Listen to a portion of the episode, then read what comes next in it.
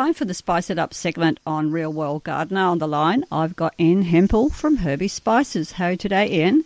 Very well, thank you, Marianne. Lovely to talk to you again. And to you too. And today I'm talking about a herb which I think looks very similar and probably tastes a little bit similar, and that's savoury and thyme. They're comparing those two.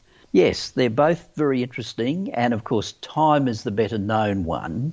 You know, back sort of 50 or 60 years ago in Aussie kitchens, there would probably always be a little packet or canister of thyme leaves, um, which would go into the soups, stews, casseroles, scones, whatever people were making. So people are very familiar with thyme, but savoury, maybe not so familiar with it. And it's also a very interesting herb with some similar flavour profile characteristics that we find in thyme. It's. I had a friend. Well, I still she's still a friend, but who lived in England all her life. And when she came to Australia, she talked about using savoury a lot in her cooking back when she lived in England, and not so much in Australia. That's right. It, it's not really that well known in Australia. It's quite popular in America. Very well known. It's it's one of the key herbs that is used in doing your Thanksgiving turkey. And that's one of the things that's made savoury very popular in the US. But yeah, for some reason, it's never been that popular in Australia or very well known. And um, there are two types of savoury, and I think that creates a little bit of confusion as well. Um, there's the one that has tended to be the most common one sold in Australia, which is the winter savoury. I'm talking about this as a dried herb, not as a herb plant. Right. The winter savoury is the Satureja montana, and that's one that is very like thyme. Looks like thyme. If you got a little bit of the dried winter savoury and you rubbed it and smelt it, you could almost think it was thyme. It's it's very similar. The summer savoury, the Satureja hortensis, is actually quite different. The dried one is a much brighter green and the flavour profile is a lot brighter and fresher, you might say, than the winter savoury. From from what I've seen in the plant nurseries in Australia, it seems to be winter savoury that is sold most as a herb plant. But I don't really see it being sold as a cut herb in supermarkets and fruit and veg shops. I don't know whether you have. No, I've, I've never seen it as a cut herb, and I've only just recently mm. bought some uh, winter savoury from an online um, place in Victoria that in the post a few a few weeks ago. Right. But yeah. Not... So they so they are they are quite different, but nonetheless they are quite thyme-like. And in the same way that we talk about time, there is also a lemon scented savoury, which I think you can only get as a as a plant, and whether it's available in Australia, I'm not sure. And there's also another savoury that's referred to as thyme leaved savoury. But the big use for savoury in Europe was very much with beans, and in Germany it's referred to as Bohnenkraut, which means bean herb. And so with any bean dish, you would often find savoury being used, and it could either be winter savoury or summer savoury that would be used. Probably more likely winter savoury. Okay, yes, probably is winter savoury. It's much easier to get. I do remember I once sourced mm. summer savoury many years ago, but it didn't mm. last for long. yeah, and I think that's why winter savoury has been more popular. Um, the summer savoury, even though it's it's a, um, a perennial plant, uh, especially in our Australian climate, it does tend to die off uh, in the winter because it's you know grows mostly in the summer, hence its name. But um, yeah, people would see winter savoury most when they purchased it from a from a nursery. But of course, thyme, and, and again, this sort of connection between the two, the fact that you've got this very similar flavour profile, thyme has, has got a, a, wonderful history as well. You know, it was used by the ancient Greeks and Romans. Um, and actually, it's interesting that the it was also used to fumigate rooms. They would burn it to fumigate rooms. And the word thyme comes from the Greek word thymon, which actually means to fumigate. Right, and, and here we are using it in cooking. here we are using it in cooking. But of course, the lovely thing about thyme is that it creates the volatile oil, which people will be probably fairly familiar with because they would have seen it in the ingredient list on cough lollies, contains the volatile oil called thymol. And thymol is a quite strong natural um, antiseptic and that's one of the reasons why it finds its way into things like cough medicines. But thyme, I think, has also been popular because you only need a little bit to get a big result. Its flavour complements carbohydrates beautifully. So, you know, if it's used in scones or something like that, it works very well.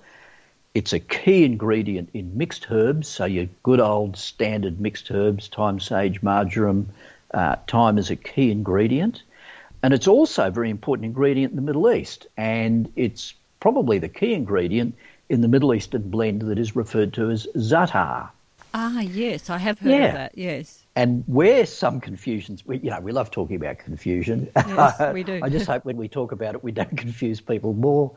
But um, one of the interesting things that in the Middle East, they will often refer to the herb thyme on its own as simply za'atar, and then the blend where you've got thyme, parsley, uh, generally um, sesame seeds, that will often be simply called za'atar blend to distinguish between the two. Okay. But there apparently there are over about 100 varieties of, of thyme, and the one that we use most in cooking is the one often referred to as garden thyme or the Thymus vulgaris. There's a lemon scented thyme which has got beautiful lemony note.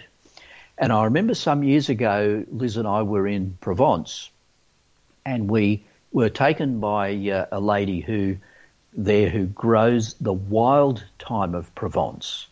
And it's quite interesting. It's the most beautiful, strong flavour, and it is a herb which apparently what happened over a number of years, so many people were just going out and harvesting it, being a wild plant, mm that it was starting to die out. And so some growers got together and they decided to focus on simply cultivating and growing the wild thyme of Provence. It was amazing, but it's a very hardy plant too. You know, what I love is the way you're going through some ancient ruin and there's thyme growing out of the cracks in the rock and the, and the stonework and everything. And uh, it, you just get this beautiful sort of on a really hot summer's day, the fragrance of it just comes into the air. So it's uh, it is a it's a wonderful herb. Yeah, it sounds delicious. I was just wondering, is thyme and savoury interchangeable in cooking? Oh, most definitely. Okay. Yeah, yeah, yeah. Most definitely, you could. Uh, you could use them together. They would complement each other. That'd be fine. But you could definitely substitute one okay. for the other uh, you would just find that the savoury flavour would not be quite as strong. So if the recipe said to use savoury, then I would suggest using maybe only about half to two thirds the amount of thyme. Yeah, that's good. And is the uh, the uh, combination or blend herbes de Provence does hmm. does that have savoury in it also, or is it just marjoram, rosemary, thyme, and oregano? It's usually, um, yeah, I don't think it very often has savoury in it. Okay. Um, sometimes it can, but all these sort of blends, when you say what's a traditional blend, they will all vary a little bit. And one of the other ingredients that's very common in herbes de Provence now is lavender.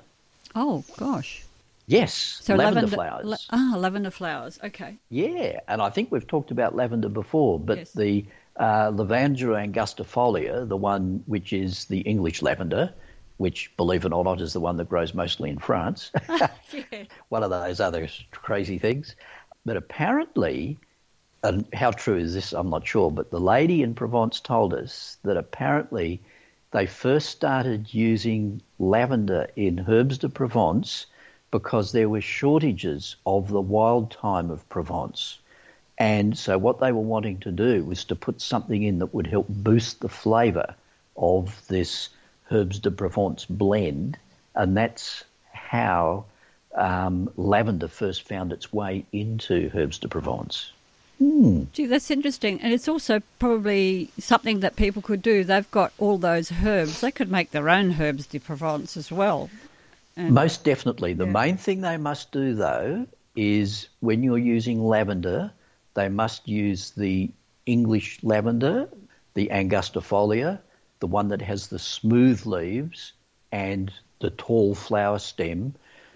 Definitely don't use the Lavandula dentata, the one with the serrated leaf, because that one's not recommended for using in cooking. Yeah, it's got too much camphor in the leaves. It would taste horrible. Yes, yeah, and the flowers. And, and it is just with the uh, lavender in herbes de Provence, it, it is just the flowers that are used. It's not the leaves. Of course, that makes sense. Yeah. Well, that's been really lovely chatting with you, Ian, to talk about savoury and thyme. Hopefully, people yeah. will know to use them both together in cooking. Once again, thanks for joining me on Real World Gardener. Always a pleasure.